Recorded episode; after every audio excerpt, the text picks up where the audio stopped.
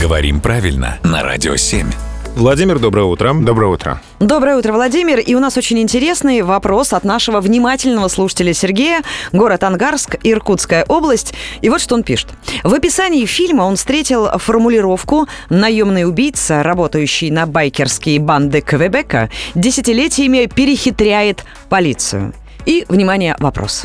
Слово «перехитрил» может использоваться в указанной форме? Нет, подождите, правильно же перехитривает. Глагол «перехитрить» — это глагол совершенного вида «что сделать», а, то есть он э, не используется в таком ключе, и от него не образуется ни перехитрять, ни перехитривать, нет.